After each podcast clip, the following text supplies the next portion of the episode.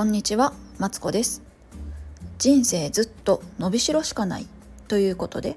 ここでは私が日々気づいたことをベラベラベラベラと話しています。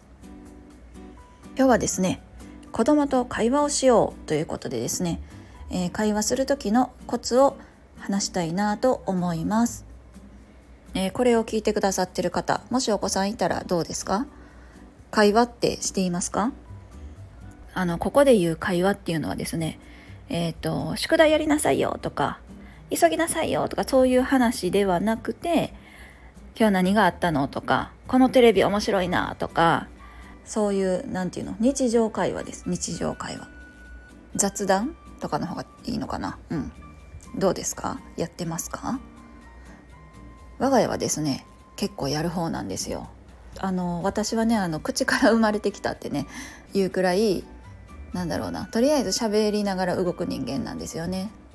でね子供もねそんな私を見てか、まあ、私の関西の血が流れているのかはわからないんですけど割とね喋るのは好きな方です。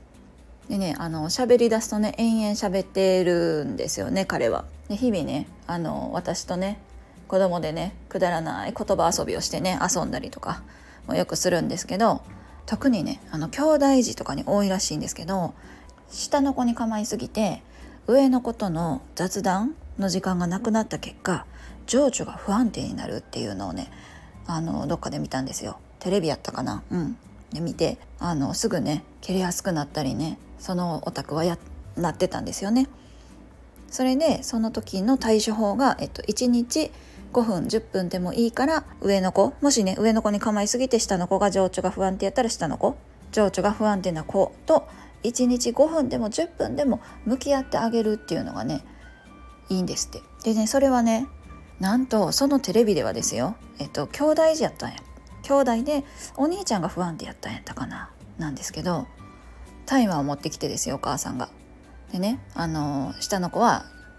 別の部屋に置いてきたから今からはあなたの時間です。時間は10分です。用意ドンって言ってねそのタイマーの間だけねそのその子との時間触れ合いの時間を取るっていうやつをやってたんですよ。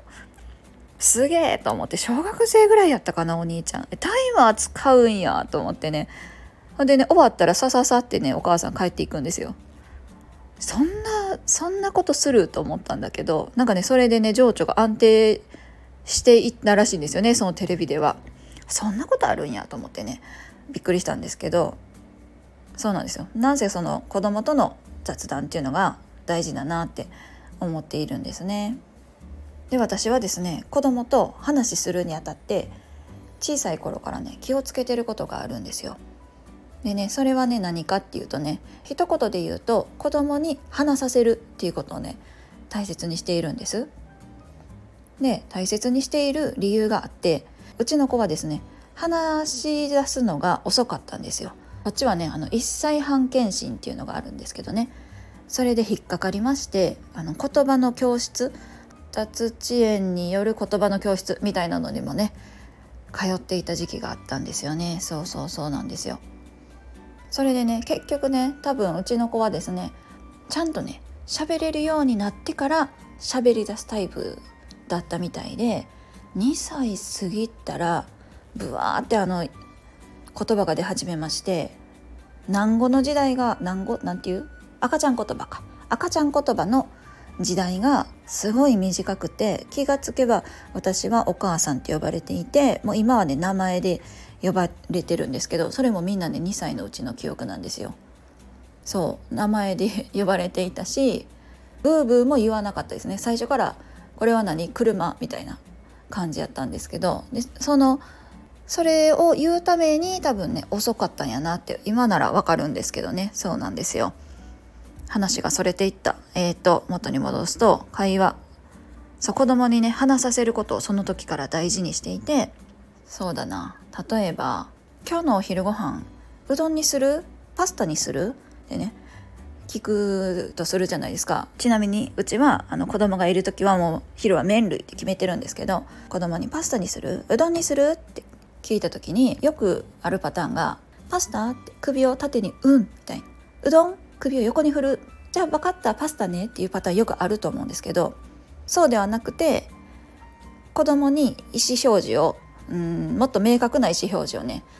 させるように心がけてたんですよ。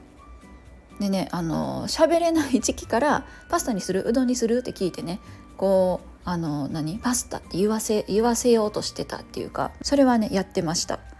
それで返事がないとしてもイエスノーではね会話させないことは心がけてました。例えば右手と左手を出してねパスタって聞きながら右手を出してうどんって聞きながら左手を出してでどっちがいい方を掴んでもらうとかねあのそういうとにかくねこうイエスとノーで終わらない会話っていうのをね心がけてたんですよ。というわけで子供と会話するための、えー、コツ1つ目はですねとにかく子供に話させる子供に何か聞く時は「イエス・ノー」以外の返事がもらえるような質問をするっていうのがね1つ目のコツでした。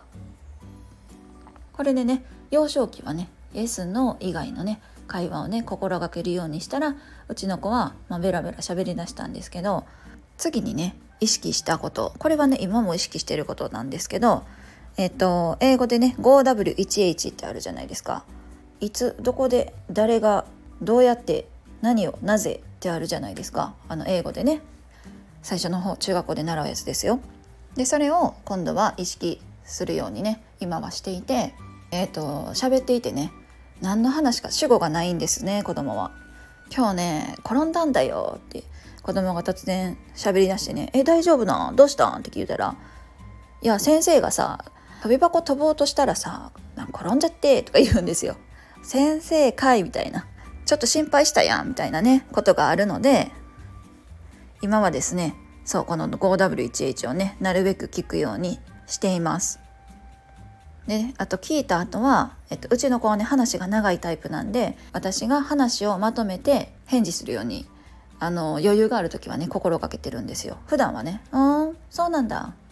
へえ」とか言ってね あのほんま聞いてんのかっていうぐらいのね相づちしか売ってないんやけどあのちゃんと聞いてる時はねさっきの話だと、えー、今日先生が体育の授業で転んだのが面白かったの?」とか言ってねこっちで短くまとめてこういう話し方だとこっちも分かりやすいよっていうのをね今はねこう話して教え教えるっていうかまあ言うようにねしてみています。果たしてね効果が上がるのかどうかはちょっと謎なんですけどこれの前にねあの主語をね言わないことが多かったんでね言うように何の話してるか最初に言ってって子供に言っていたら最初にね例えばポケモンやったらポケモンの話なんだけどとか言うようになりましたなんでね言い続けることにはね効果があると思っているんです。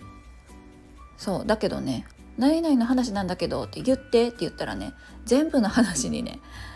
あの話が変わるたんびに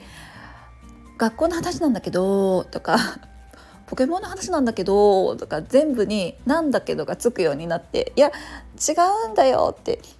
なんかそう教えたのは私なんだけどそうじゃないんだよなとかあのありますそういうのもありますもうあの子育ては試行錯誤やなと思って親も学ぶつもりで日々ね子供と会話しております。